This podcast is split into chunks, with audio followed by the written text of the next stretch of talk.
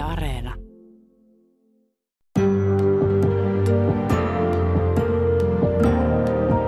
Yle puheessa. Tiistaisin kello yksi. Jari Sarasvuo. Voi rakas kuulija taas saa ihmetellä yhdessä. Hei tota, mulla on aina ollut sellainen tapa, että mä sidon ö, niitä edellisiä lähetyksiä tähän käsillä olevaan lähetykseen ja koitan rakentaa jonkinnäköistä siltaa tai kokonaisuutta. Ja nyt täytyy aloittaa siitä viime lähetyksen rakkausteemasta. Mä olen sitä mieltä, että tässä maailmankaikkeudessa on yksi tärkeä asia ja se on rakkaus.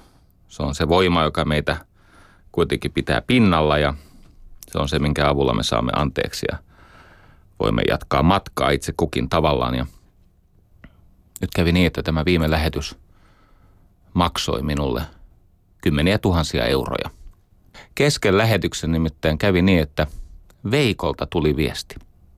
Miten perustelet osakkuutesi talvivaaran kaivokseen ja kaivosbuumiin, millä Euroopan viimeiset erämaat uhrataan ahneuden alttarille – Eikö rakkaus elämään vaadi meitä tekemään tänään kaikkemme ympäristön eteen ilmastonmuutoksen uhan ja luonnonvar- luonnonrajojen tullessa vastaan?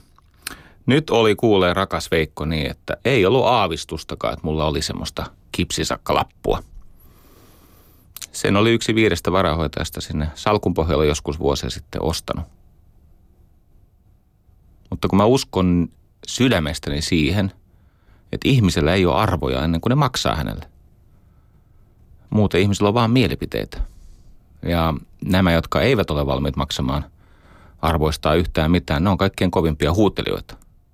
Ja niitä, jotka sitten suostuu vähän kärsimään arvonsa eteen, niin no, ei heihinkään pidä luottaa ihan niin kuin sokeasti, mutta voi kuunnella ainakin toisella korvalla.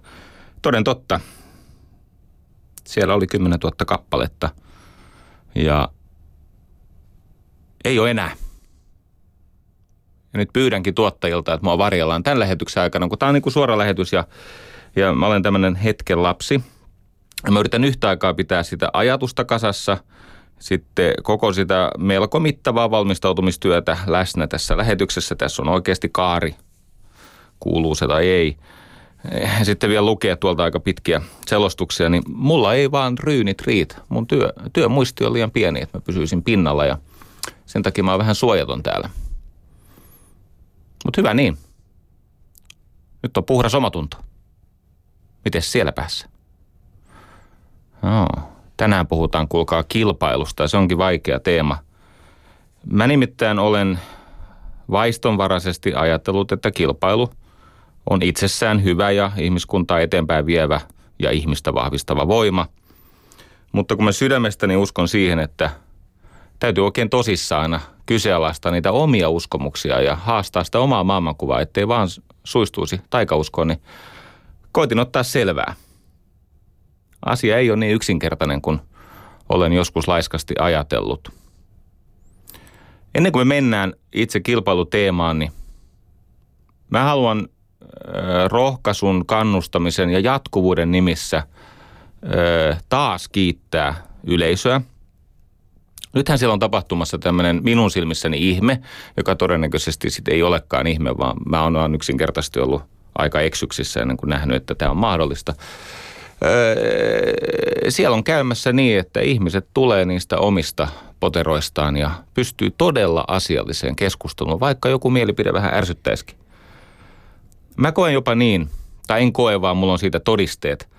Mä olen saanut anteeksi ihmisiltä, joita mä en tunne, jotka eivät tunne minua ja joiden kanssa meillä ei mitään todellisia velkoja ole, mutta he ovat antaneet anteeksi sille hahmolle, jonka nimi on Sarasvua ja johon ne omat tunteet, käsittelemättömät tunteet on sitten heijastettu.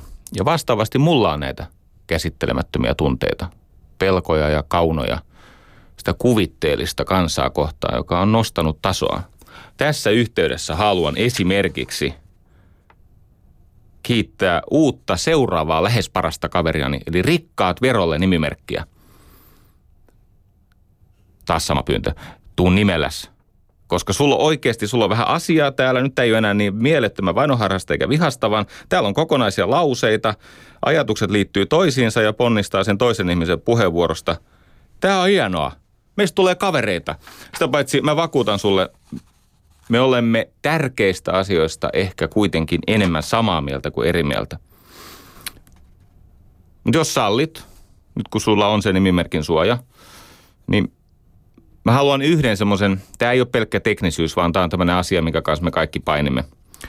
Kirjoitit siis hyvin ja monta kertaa, aika, aika innokkaasti, sulla on selvästi tähän aikaa ja energiaa.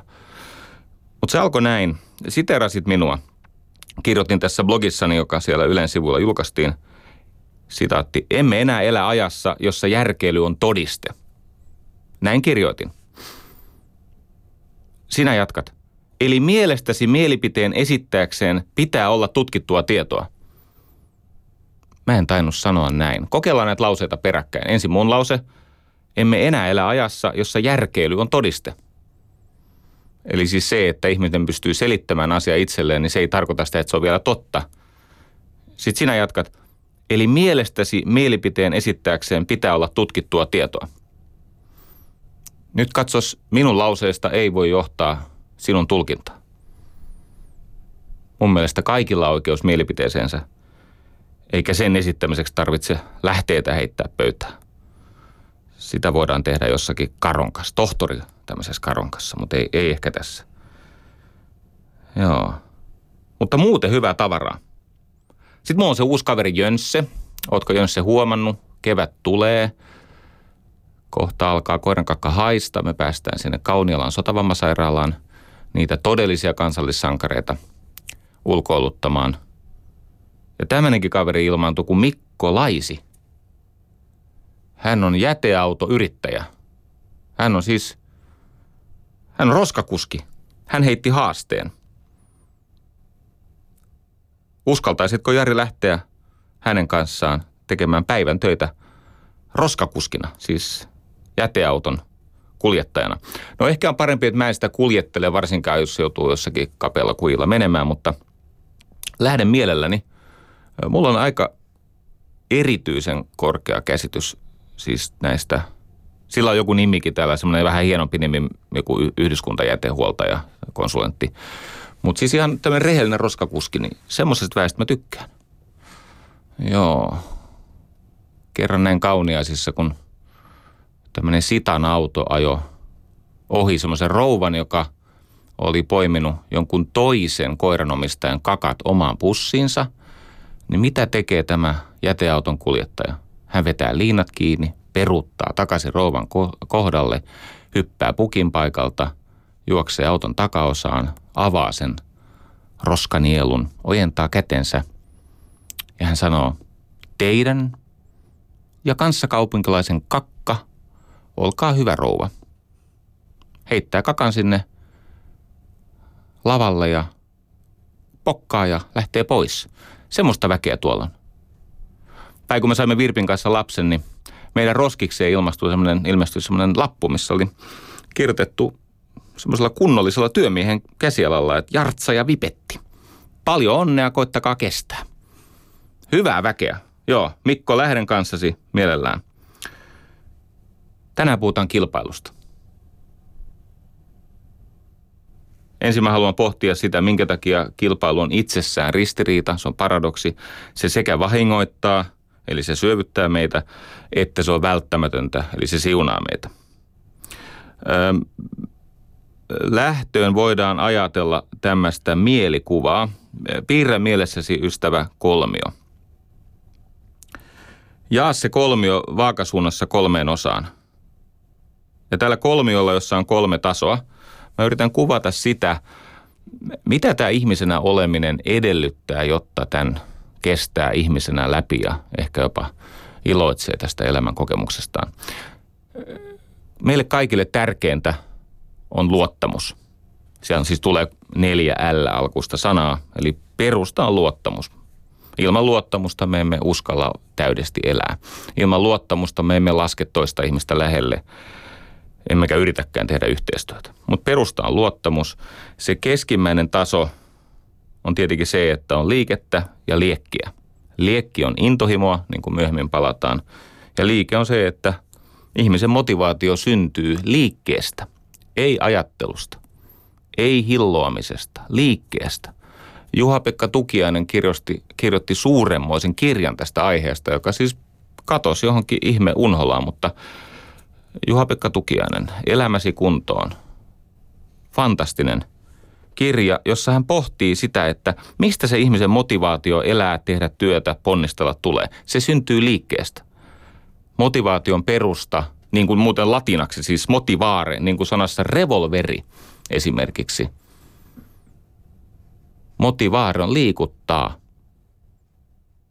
Liike ja liekki. Liekki on energiaa.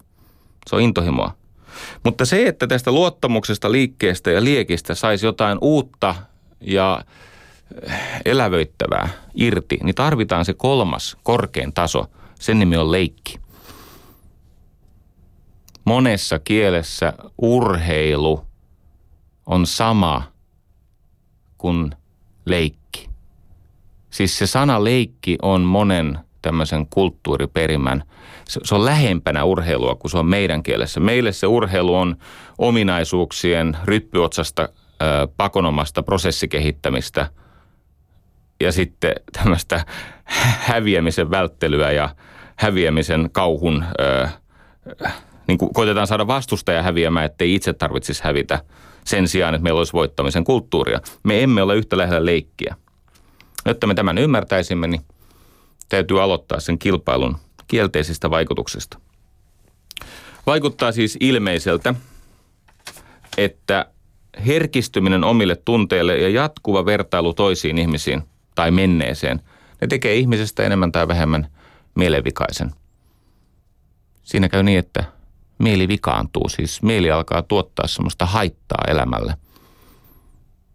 Jos muuten elät mielessäsi, niin elämä alkaa syrjääntyä, surkastua, koet vieraantumista. Jos elät elämässä aistiesi kautta, eli todellisuudessa, etkä mielessäsi, voit alkaa voida paremmin.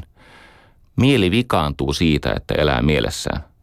Ja kilpailun yksi ongelma on se, että se suistaa ihmisen oman mielensä vankilaan, sinne tunteiden tyrmään. Me puhumme tästä paljon enemmän ensi viikolla, kun me puhumme terveydestä. Yhtä kaikki – Näyttää siis siltä, että moni on allergisoitunut näille elämään kuuluville tunteille. Ja se menee vielä niin, että mitä paremmin ihmisillä menee, siis aineellisesti ja laillisesti ja yhteiskunnan suojarakenteiden näkökulmasta, mitä paremmin kullakin sukupolvella menee, sitä huonommin me voimme.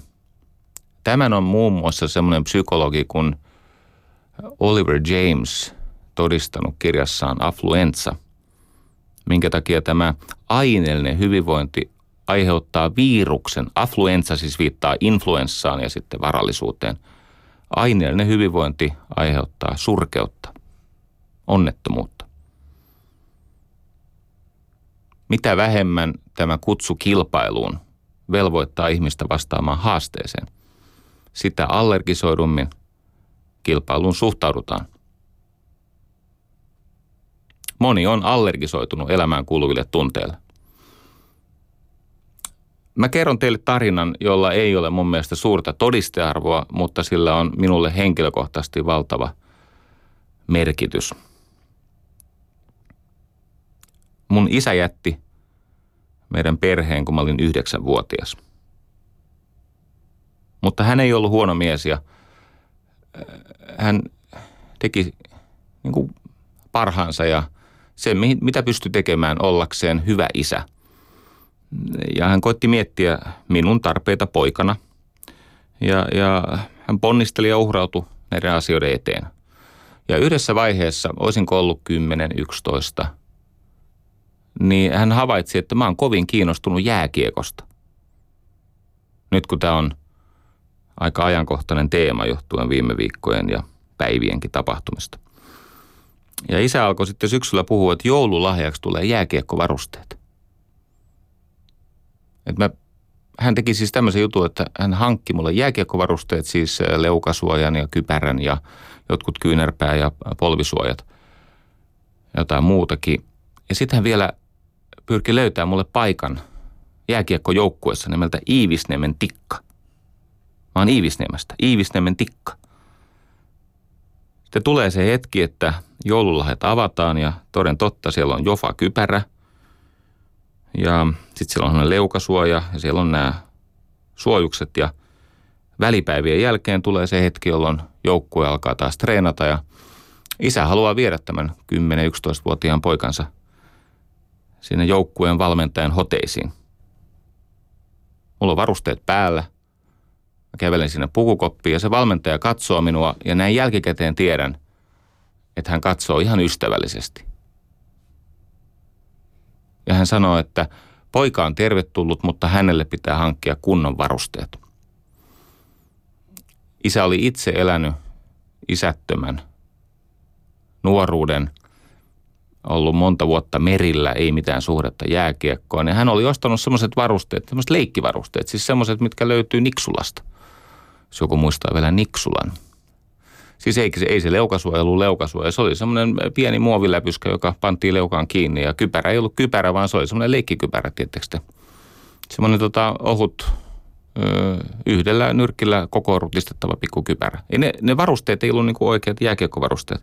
Ja se valmentaja ei ottanut mua sitten siihen joukkueeseen ja hän sanoi, että poika on tervetullut sitten, kun hänellä on kunnon varusteet. No tämä oli isälle, joka oli lesonnut niistä varusteista valtavasti, niin tämä oli isälle käsittämättömän niin kuin kova kolaus hänen ylpeydelleen. Jolloin mun nuoruuden yksi keskeisimpiä – ja, ja syvimmin mieleen jääneitä muistoja on se, että ne jääkiekkojoukkueen pojat pelaa siellä valossa kylpevässä kaukalossa ja ne lämii, siis harjoittelee laukauksia siihen puukaukaloon, sieltä tulee semmoista kumahtelua. Tiedätte, millaista ääntä pitää kaukalo, ulkokaukalo, kun sinne sitä limppua lätkitään. Ja me ollaan isän kanssa siellä varjossa, siellä missä nämä kaunoluistelijat luistelisi, jos olisi päivä, mutta nyt me ollaan siellä hämyssä, siellä kauempana ja öö, me tökitään kiekkoa edes takaisin. Isä ei halunnut viedä mua heti siitä kotiin, vaan halusi, että tota, Eikö niin, että ei tämä paljon odotettu joukkueeseen liittyminen, ettei se nyt ihan täysmahalasku olisi, vaan että me vähän aikaa siinä pakkasessa seistää hokkareilla ja tönitään kiekkoa edes takaisin. Mulle ei tullut surku itseni puolesta mun suretti isä. Kun mä näin, että hän niin kuin koitti olla siinä jotenkin urhea tai pystyruotoisena, mutta se oli vaikeaa. Nyt tulee se varsinainen pointti. Okei, ei ollut mitään menoa mihinkään joukkueeseen. Tähän asiaan ei koskaan palattu. Se oli nöyryyttävää. Se oli noloa. As, äh, en mä mihinkään jääkiekkojoukkueeseen sitten ikinä päässyt. Eikä tullut uusia varusteita – mutta ei tullut myöskään traumaa. Semmoista se elämä on. Se ei ole kauhean tasapuolista, se ei ole aina reilua, se ei aina onnistu, vaikka aikomukset on hyviä. Niin kuin William Blake niin kauniisti sanoi, että tie helvettiin on kyvet, kivetty hyvillä aikomuksilla. Ja helvetin portin pielet on koristeltu hyvillä ideoilla. Emme tänä päivänä ajattele siitä mitään pahaa. Mutta siihen aikaan suhde kilpailuun ei ollut samalla tavalla allergisoitunut. Nyt tämä on herkempää. Ja samalla kun se on herkempää, niin siinä on myös tämmöinen syöpymisen vaara. Yle puheessa. Tiistaisin kello yksi. Jari Sarasvuo. No nyt kun valmistauduin tähän lähetykseen, niin aloin lukea tutkimuksia. Ja esimerkiksi 80-luvulla tämmöinen opettaja, journalisti, kirjailija, tutkija kuin Alfie Kohn, K-O-H-N, Alfie, Alfie Kohn. Hän käynnisti tämmöisen ristiretken kilpailua vastaan. Hän oli sitä mieltä, että oikea annostus kilpailua kouluissa, kodeissa, työpaikoilla, yhteiskunnassa, oikea annostus on ei yhtään, eli täysraittius kilpailusta. Ja tota, Tämä siis sen takia, että sillä kilpailulla on niin tuhoisa vaikutus ihmisten itsetuntoon. Eikö niin? Siis kilpailu synnyttää itseepäilyä, jopa itse vihaa joskus. Ja niinhän se vertailu ja itsetarkkailu tekee. Ja edes voittaminen ei tosiasiassa aina kasvata ihmisen luonnetta, koska Joskus se johtaa ylpistymiseen ja tämmöiseen suorastaan niin kuin ilkkuvaan ylivoimaan. Ja joskus se aiheuttaa sen, että täytyy kilpailla ja voittaa aina vaan enemmän, jotta saisi kokea olevansa jonkun arvoinen. Ihmisen itsetuntemus kehittyy näiden ulkoisten ohjausvälineiden kautta. Ja hän kirjassaan No Contest kuvaa sitä, eh, miten lapset saastuu häpeästä, kun heitä pakotetaan kilpailemaan. No, tämä on mulle vähän vaikea pala, koska mä ajattelen asiasta toisin. Mutta jos joku on nähnyt vaivaa ja tätä asiaa tutkinut, niin, niin tota onhan joku pointti. No sitten tämä jatkuu.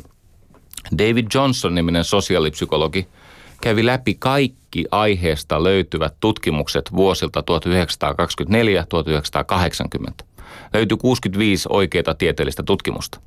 Ja siinä siis tutkittiin, että mitä tekee kilpailu lasten oppimiselle. Ja havaittiin, että lapset oppivat paremmin, jos he eivät kilpaile, vaan tekevät yhteistyötä. 65 tutkimuksesta, tutkimusta odotti, että kilpailu on vaarallista ja kahdeksan tutkimusta osoitti, että kilpailu vie lasta eteenpäin ja kiihdyttää oppimista. No, ero on aika merkittävä.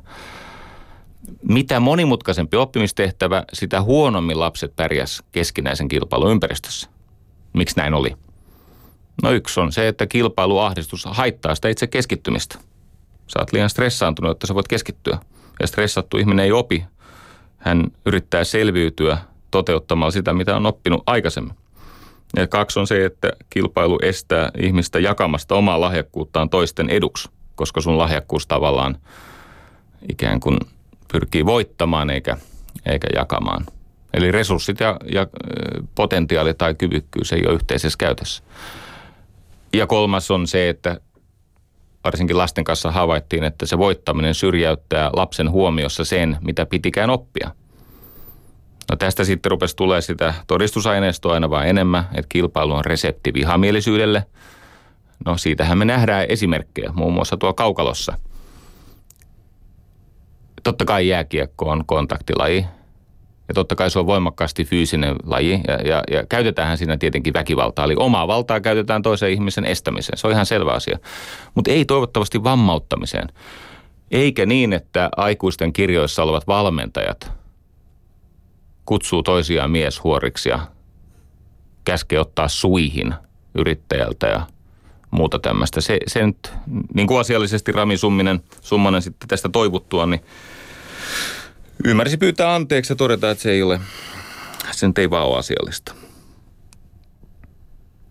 Edelleen tätä, siis se tutkimusaineisto on valtava, mä voisin teitä rääkätä tällä.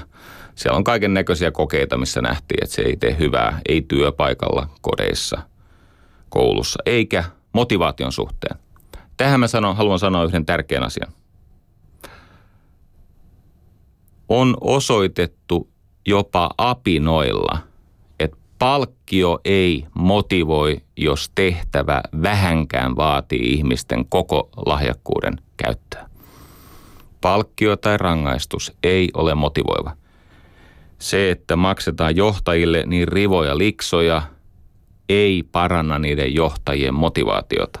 Tämä on todistettu jättiläismäisellä määrällä tutkimuksia sekä eläin- että ihmiskokeilla. Siis tästä ei enää ole asiallista keskustelua, tästä on vain taikauskoista keskustelua jäljellä. Jos jotakin kiinnostaa, niin Harry Harlow tai Edmund Dietschy tai no niitä on vaikka kuinka paljon. Miten muuten tulisi kasvattaa lapsia? elämään, kun tätä kilpailua on kaikkialla? No yksi on tämä. Älä vertaa lasta koskaan hänen sisaruksensa, äläkä varsinkaan itseesi pienenä.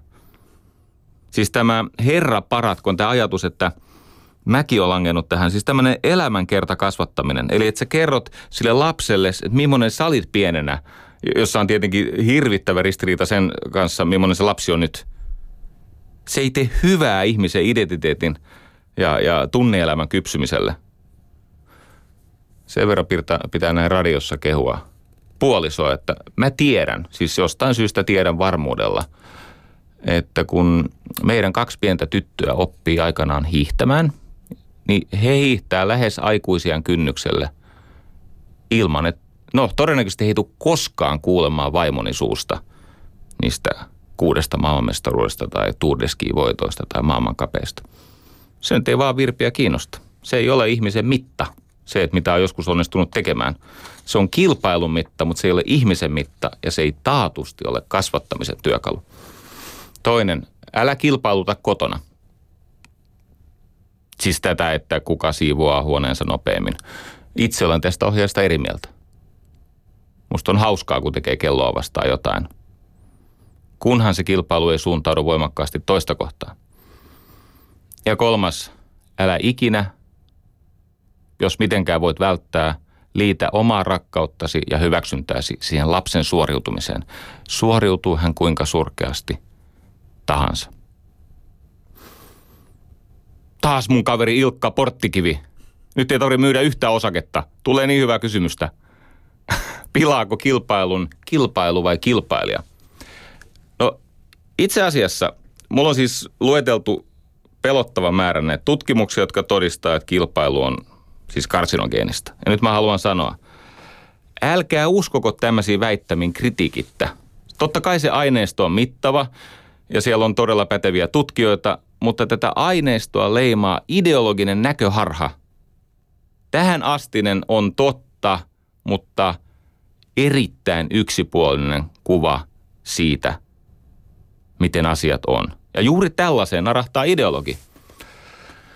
Kato, kun sitä kilpailua on niin monenlaista.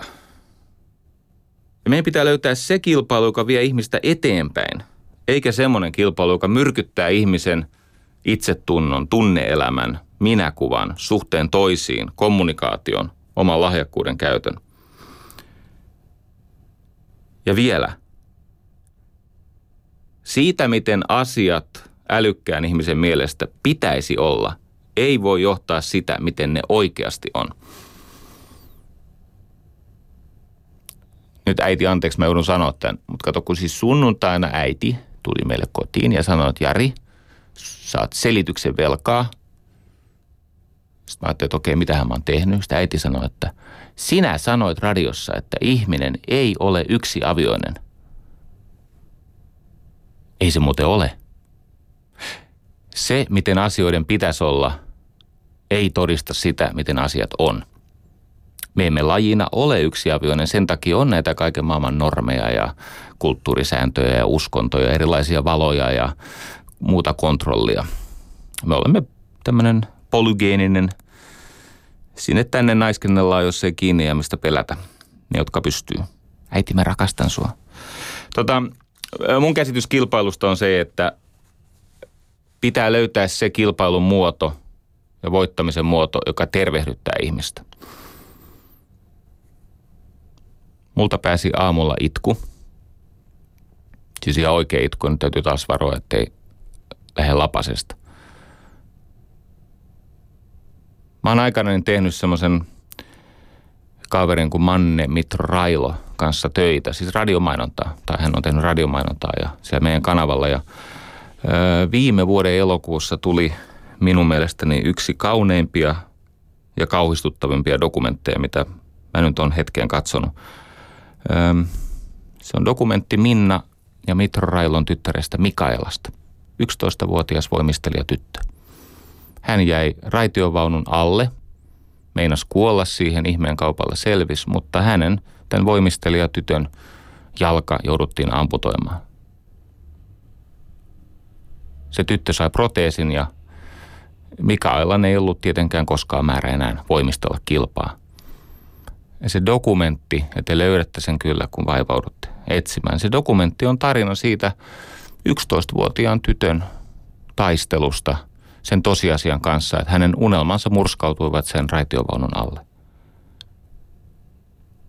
Ja se dokumentti päättyy semmoiseen, tai se ei edes pääty, mutta siinä siis on yksi tämmöinen pseudokliimaksi, tämmöinen osa, osa huippukohta, missä tota, tämä Mikaela proteesinsa kanssa – voimistelee muiden terveiden tyttöjen joukossa.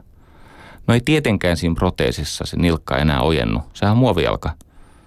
Mutta tuomarit eivät anna siitä hyvityksiä, eivätkä jaa säälipisteitä ja näin he antavat tälle Mikaelalle mahdollisuuden kokea tasavertaisuutta ja täysimääräisyyttä. Se on sanomattoman hieno dokumentti. Ja ilman sitä kilpailun testiä se kaunein osa hänen toipumis- ja elämän jatkumistarinasta olisi jäänyt näkemättä. Se, että se hienosti voimistelee siellä sen proteesin kanssa. Se on suuremmoista. Katsokaa, ihmisen mieli on eteenpäin.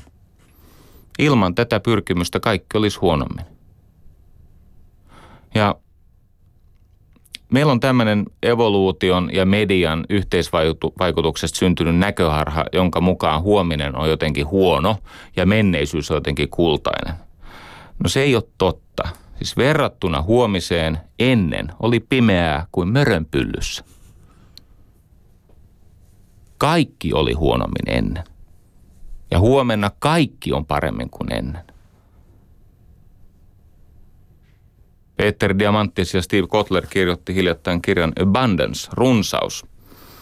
Ja jos katsoo vaikka viime vuosisataa, vuonna 1918 50 miljoonaa ihmistä kuoli flunssaan. Muutama vuosikymmen myöhemmin toisessa maailmansodassa 60 miljoonaa, eli 20 prosenttia enemmän, kuoli niihin käsittämättömiin kauhuihin, toisen maailmansodan kauhuihin. Ja sitten oli tietenkin ensimmäinen maailmansota ja kaikkea muuta hirveätä. Kuitenkin ystävät, lapsikuolleisuus viime vuosisadalla romahti 90 prosenttia. Synnyttävien äitien kuolleisuus romahti 99 prosenttia. Ja ihmisten elinikä räjähti yli 100 prosenttisesti. Kaiken lisäksi miljardi ihmistä nousi alhaisesta köyhyydestä keskiluokan alimmalle portaalle. Nyt tietenkin tässä on myös ongelmia, mutta ei niiden ihmisten kannalta, jotka ovat saaneet paremman mahdollisuuden – Paljon on pielessä, paljon on tekemättä, mutta jos kaikki on aina kusta ja paskaa, eikä uskoa, toivoa ja rakkautta elämään ole, no, me luisutaan kohti huonompaa sinne mörön pyllyyn, eiliseen, jolloin oli huonommin. Tämä on tärkeä ymmärtää. Sitten kysymys kuuluu, mikä meitä vie eteenpäin? Tämä ristiriita. Ihmisen kannalta kilpailu on vaarallista ja ehkä monissa tapauksissa haitallista yritysten ja kansakuntien kannalta se enimmäkseen vie meitä eteenpäin kohti parempaa. Näin on käynyt ja näin käy jatkossakin. Ja se ero, että saastuuko ihminen itse siitä kilpailusta, se ero on se, että onko sen ihmisen elämässä kilvoittelua vai kilpaileeko hän vääristä syistä. Eli milloin se kilpailu on hyvästä tai milloin se on pahasta. No yksin. Siis yksi, äh, käydään läpi sitä. Jos ihminen kilpailee yksin, se todennäköisesti on hänen itsetunnolleen ja motivaatiolleen ja oppimiselleen haitallinen asia. Jos kilpaillaan yhdessä, niin asia on paljon parempi. Toinen. Kilpaillaanko palkkion vuoksi vai haastetta tutkien? Ne on kaksi maailmaa, ne on, ne on täysin eri asia. Kilpaillaanko, jotta väitet, vältetään häviö, pelätään siis häviötä niin paljon, että koitetaan se toinen joukkue tai toinen ihminen saada häviämään, vai kilpaillaanko, jotta saisi voittaa? Ohjaako meitä tämmöinen distressi, eli siis tämmöinen paniikin esivaihe, vai eustressi, tämmöinen flow-tila? Mun on pakko kertoa teille semmoisesta henkilöstä kuin Kristina Andersson – hän on paitsi sopraano, hän myöskin tutkii voittamista. Hän on tehnyt siis vuodesta 2001 suuremmoista työtä voittamisen käsitteen ympärillä. Se, mikä on hämmästyttävä, on se, että hän suhteessa työnsä laatuun on melko tuntematon, mikä on noloa. Ja kun Kristinan kanssa viimeksi tänään tästä aiheesta keskusteltiin, niin, niin tota, hän sanoi, että kun hän tapaa juniorivalmentajia, niin sieltä tulee toistuvasti tämmöinen siteetta, sitaatti, joka liittyy siis kilpailuun ja voittamiseen, erityisesti voittamiseen. Sitaatti kuuluu, niin, mutta kun tästä ei voi puhua. Ihanaa, että sä puhut tästä. Mutta me ei voida puhua siis voittamisesta. Kristina kysyi multa tänään, että onko tämä voittaminen jotenkin siis pedofiiliaan verrattava moraalinen alennustila? Ei kaikki voittaminen ole sitä, että sä alistat tai vahingoitat tai haittaa toista ihmistä tai että se oma hetken menestys tapahtuu toisen kustannuksella. on myös sellaista kilpailua, joka vie ihmistä oppimisen ja taitojen tasolla oikeasti eteenpäin. Se kyse on palautteen laadusta. Kohdistuuko se palaute sun identiteettiin, joka on vaarallista? Eikö niin, sä oot hyvä, sä oot huono, oot lahjakas, oot lahjaton. Se on vaarallista. Identiteetti on väkevin voima ihmisessä, mutta se on myöskin se haurain ja herkimmin haavoittuva voima ihmisessä. Vai kohdistuuko se palaute sen ihmisen asenteeseen, nykyiseen taitotasoon, pyrkimykseen oppia? Ja edelleen, kun ihminen tekee jotain, saako hän palautetta siitä tekemisestään vertailevasti, eli sut sijoitetaan johonkin ihme portaikkoon suhteessa toisiin? Vai kohdistuuko se palautuminen tai palaute tekemiseen? Eli mitä voidaan tehdä seuraavaksi?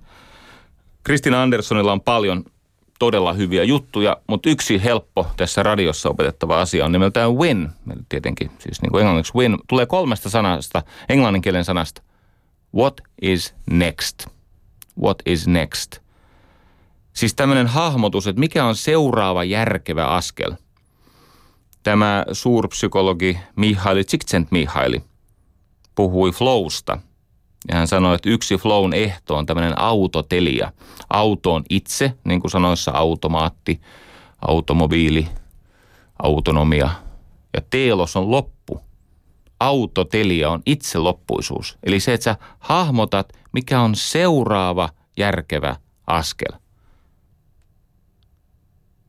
Ja sitten se ajatus on, että kun ihminen mobilisoi energiansa, siis hän saa voimavaroja käyttöön – koska ilman hyvää fiilistä ihminen ei vapaudu toteuttamaan itseään sitä kautta ehkä voittamaan. Niin sä oot kykenevä ottaa sen seuraavan askeleen. Ja tämä on se voittamisen kulttuurin ydin. Hahmotetaan tilanteita, tartutaan niihin voittaviin mahdollisuuksiin, pelataan sitä todennäköisyyspeliä niin, että, ne, että sä pelaat vahvuuksiesi kautta. Sen voittavan aloitteen tekemistä – ja sitten sen tilanteen loppuun, siis voittamaan lopputulokseen viemistä. Ottakaa kuulkaa siellä humu, mikä tämä humu, huippuurheilun muutosryhmä. Jos mitenkään siedätte vierasta tulta Herran alttarilla, niin ottakaa tähän Kristiinaan yhteyttä. Ei tarvi minua ottaa, en mä siitä aiheesta. Mä oon jo sanottavani sanonut. Joo.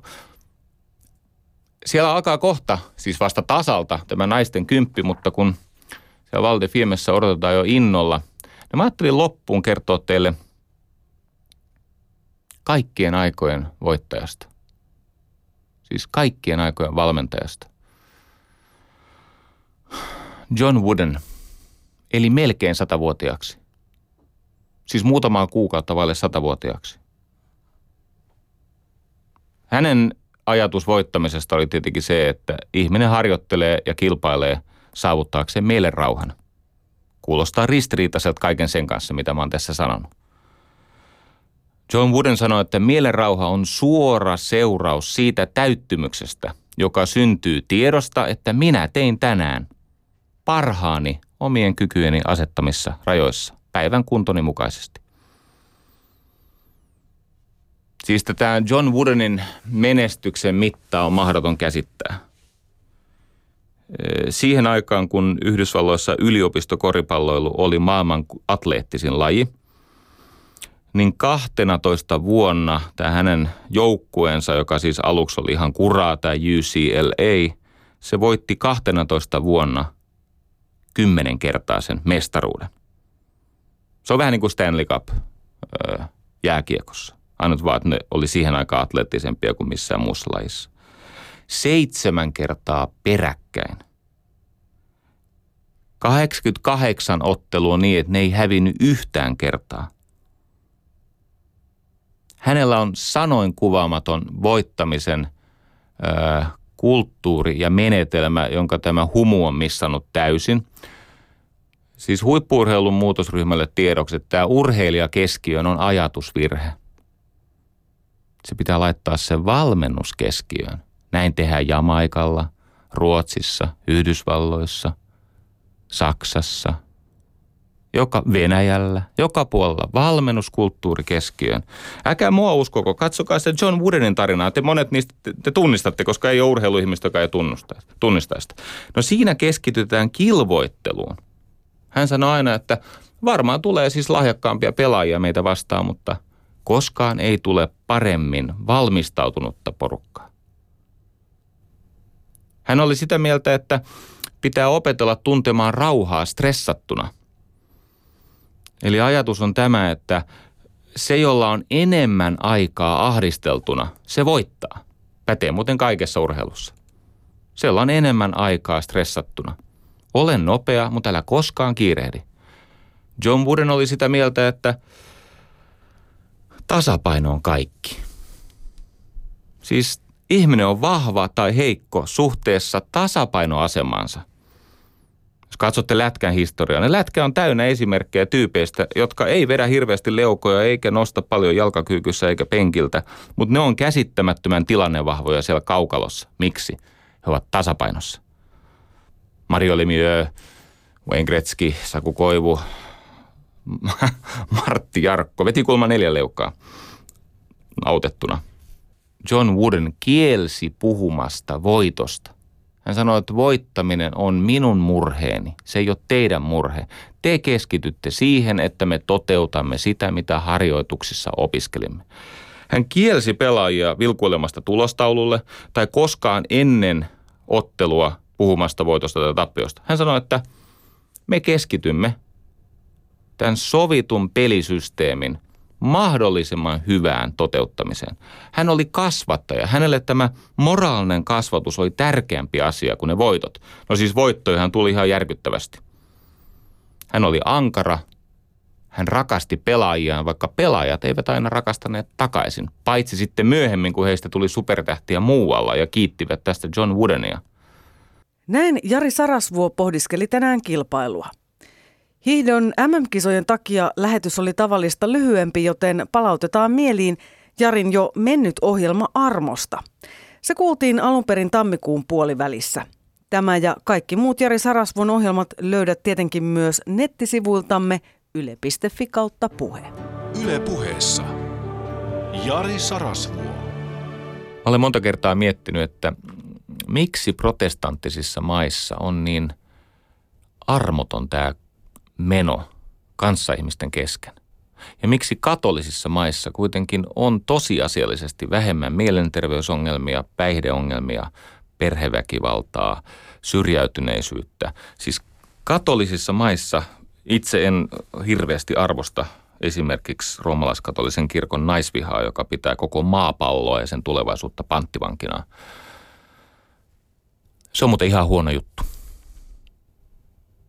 eksyn vähän aiheesta, mutta totean vaan, että kaikki uskonnot vihaa naista, mutta harvat yhtä vakavin seuraamuksen kuin tämä roomalaiskatolinen kirkko. Palataan asiaan. Haluan kehua seuraavaksi katolilaisia. Nimittäin katolisissa maissa ihmiset voi paremmin itsensä kanssa ja keskenään kuin protestanttisissa maissa. Jos mittareita ovat mielenterveysongelmat, päihdeongelmat, syrjäytyminen, väkivalta ja niin poispäin. Mun väite on se, että se perustuu anteeksi antoon, jota harjoitetaan rippi-nimisessä rituaalissa.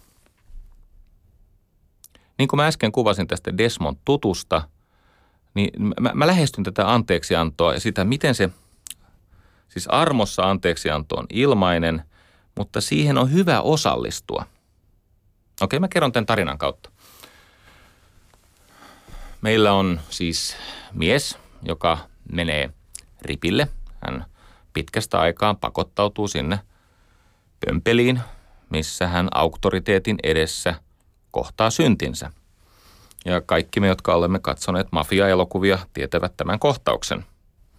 Tämä syntinen, taakkaa kantava mies istuu sinne lootaan ja hän sitten sanoo, että forgive me father for I have sinned. Eikö niin suoraan Koppolan leffasta? Ja niin ne kai sitten oikeasti sanoo, että anteeksi isä, olen tehnyt syntiä. Idea on auktoriteetin edessä pysähtyminen.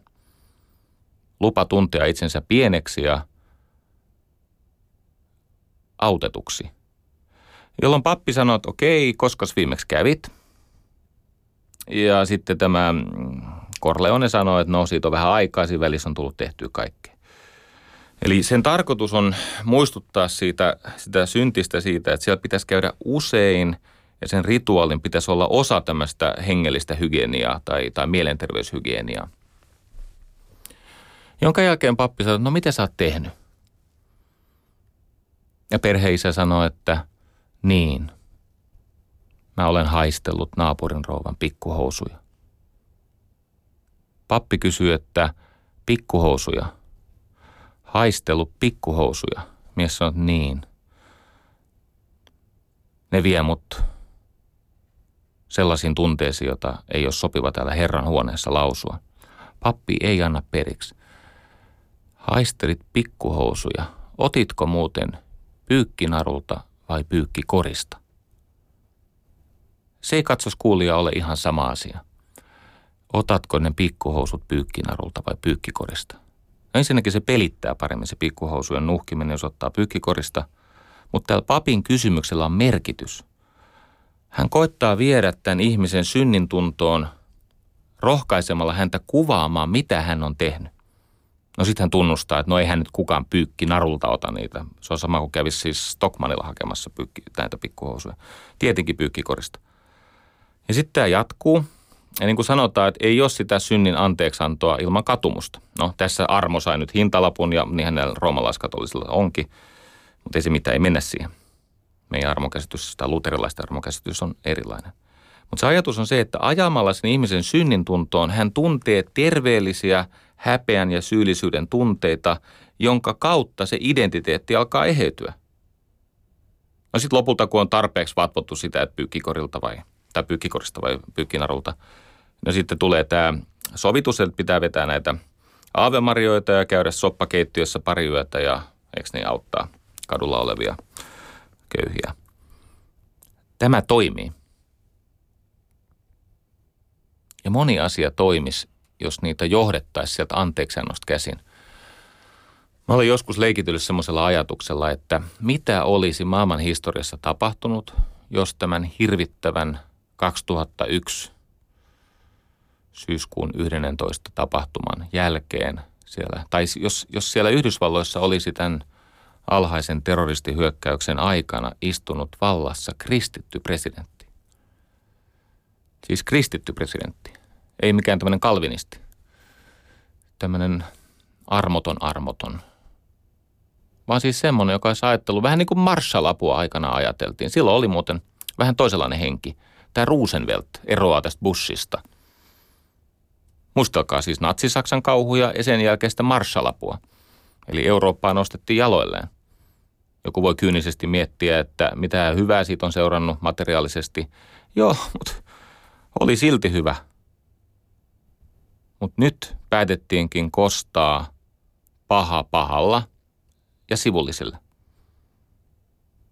Jos sen sijaan, että olisi lähetty sotaan terrorismia vastaan, olisi ihan pokkana sillä samalla rahalla, ei olisi tarvinnut käyttää kuin ehkä puolet siitä rahasta, olisi rakennettu hyvinvointia ja ihmisarvosta niin kuin elämää siellä, missä tätä terrorismia pesii. Mä veikkaan, että tulokset olisi ollut parempia. Tästä on nimittäin historiassa näyttöä. Se ei onnistunut. Se ei valitettavasti onnistunut. Mä oon usein miettinyt sitä, että tämä meikäläinen, siis Pohjoismaiden hyvinvointiyhteiskunta ja siihen liittyvä anteliaisuus ja anteeksianto – niin se on myöskin itsesuojelua. Mä annan esimerkin. Aikoinaan minulta kysyttiin, että onko rikkaista hyötyä yhteiskunnalle. Ai, rikkaista hyötyä yhteiskunnalle. Tietenkin on. Ylin 1 prosenttia tulonsaajista maksaa yli enemmän kuin alin 50 prosenttia yhteensä. Totta kai on. Siis se on runsasta ja välttämätöntä. Mutta tähän vastasi Tommi Ushanov – tavalla, joka ensin herätti minussa raivoa ja tuomiota ja minulle tyypillisiä oikeassa olemisen kramppeja. Usanov sanoi näin, että rikkaille taputtaminen ja heidän kiittäminen on vähän sama kuin taputtaisi Hitlerille ja Stalinille siitä, että syntyi sosiaaliturvan perustuva yhteiskunta. Ihan posketon ajatus näin niin kuin veronmaksajan näkökulmasta. Mutta miettikää tarkkaan. Jos sen niukkuuden sallitaan jatkua, niin se johtaa vääjäämättä sen tyyppiseen väkivaltaan ja levottomuuteen, että kukaan ei ole turvassa. Siinä on suuri viisaus.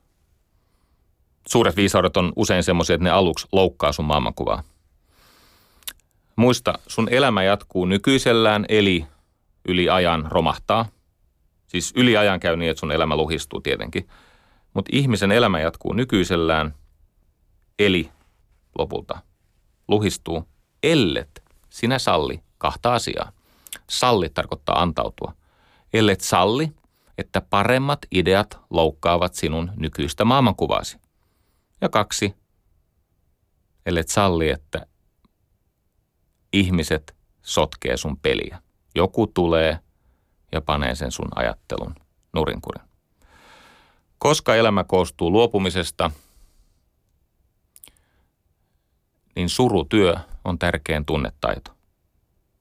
Elämähän on jatkuvan loukkaamisen ja luopumisen ketju. Me menetämme tärkeitä asioita ja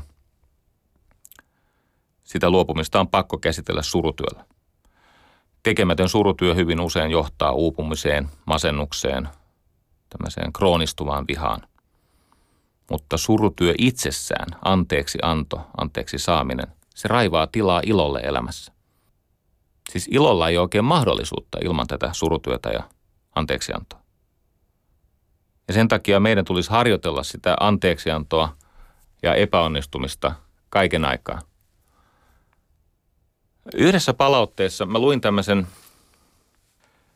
väitteen, että jälkisarasvuolaisessa yhteiskunnassa epäonnistuminen ja armollisuus eivät vain ole hyväksyttäviä. Jälkisarasvuolaisessa. No, mi- no ensinnäkin, mikä on tämä sarasvuolaisuus?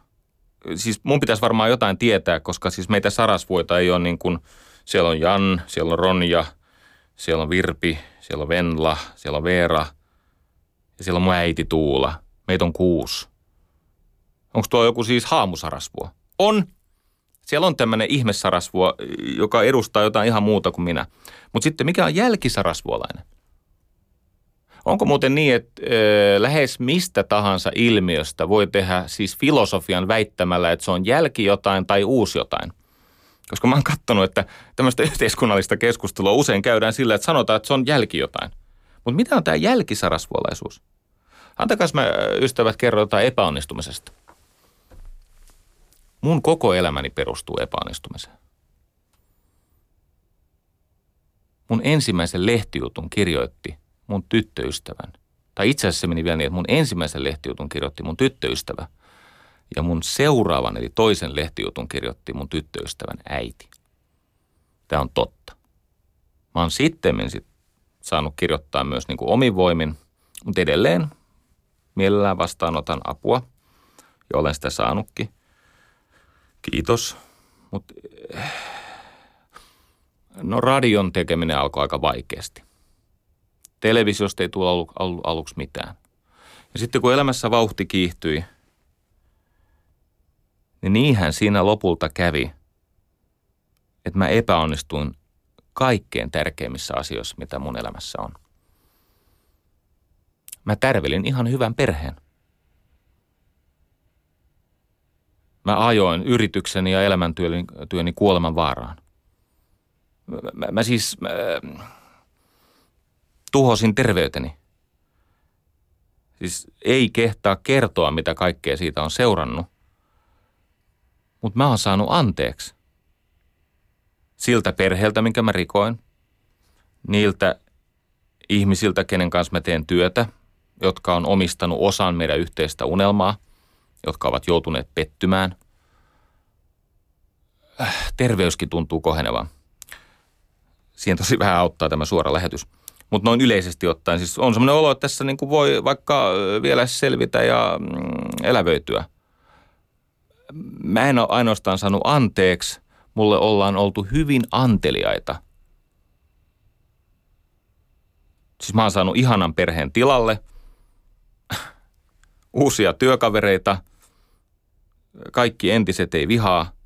Mitä mä koitan ystävät täällä sanoa, on se, että semmoinen ajatus, jossa ei saisi epäonnistua tai olla riittämätön ja puutteellinen ja ihmisen kokoinen ja haavoittuvainen, semmoinen ajatus on paitsi siis lohduton, niin se on luovan prosessin ja elämän eteenpäin kuljettamisen näkökulmasta täysin järjetön. Se on, se ei toimi. Katsokaa, kun ei tämä täydellistymisen fantasia ketään eteenpäin vie. Se riittää, että sä oot kyllin hyvä. Se riittää, että sä annat sen, mitä tänään päivän kunto voi antaa. Vaimoni Virpi voitti Kuitunen nimellä aika paljon näitä hiihtokisoja. Siis paljon on niin paljon, että hän taisi olla kansainvälisesti menestyneen suomalaisurheilija viime vuosikymmenellä. Hänellä on valmentaja Jarmo Riski. Suuremmoinen mies, yksi viisaimmista miehistä, joita olen koskaan tavannut. Kun ensimmäistä kertaa kysyin Jarmo Riskiltä, että tai oli vielä niin, että mä siis kuulin, kun hän esitti tämän tämmöiselle mm, päätään pudistelevalle yleisölle, kun häneltä kysyttiin, että mihin se voittaminen perustuu. Niin hän vastasi, että voittaminen perustuu moraalisen perusluottamuksen tilaan. Eli että sä luotat siihen, että se tehty työ kantaa. Sä luotat siihen, että tänään kaikki, mitä mä oon tämän hetken eteen tehnyt, tulee mun käyttöön – ja mä annan tässä hetkessä parastani. Ja voi olla, että se riittää kymppisakkiin, pallille. Ja jos kilpailijoilla on vähän heikompi päivä, niin se johtaa siihen, että saa voittaa. Yle puheessa. Tiistaisin kello yksi. Jari Sarasvu.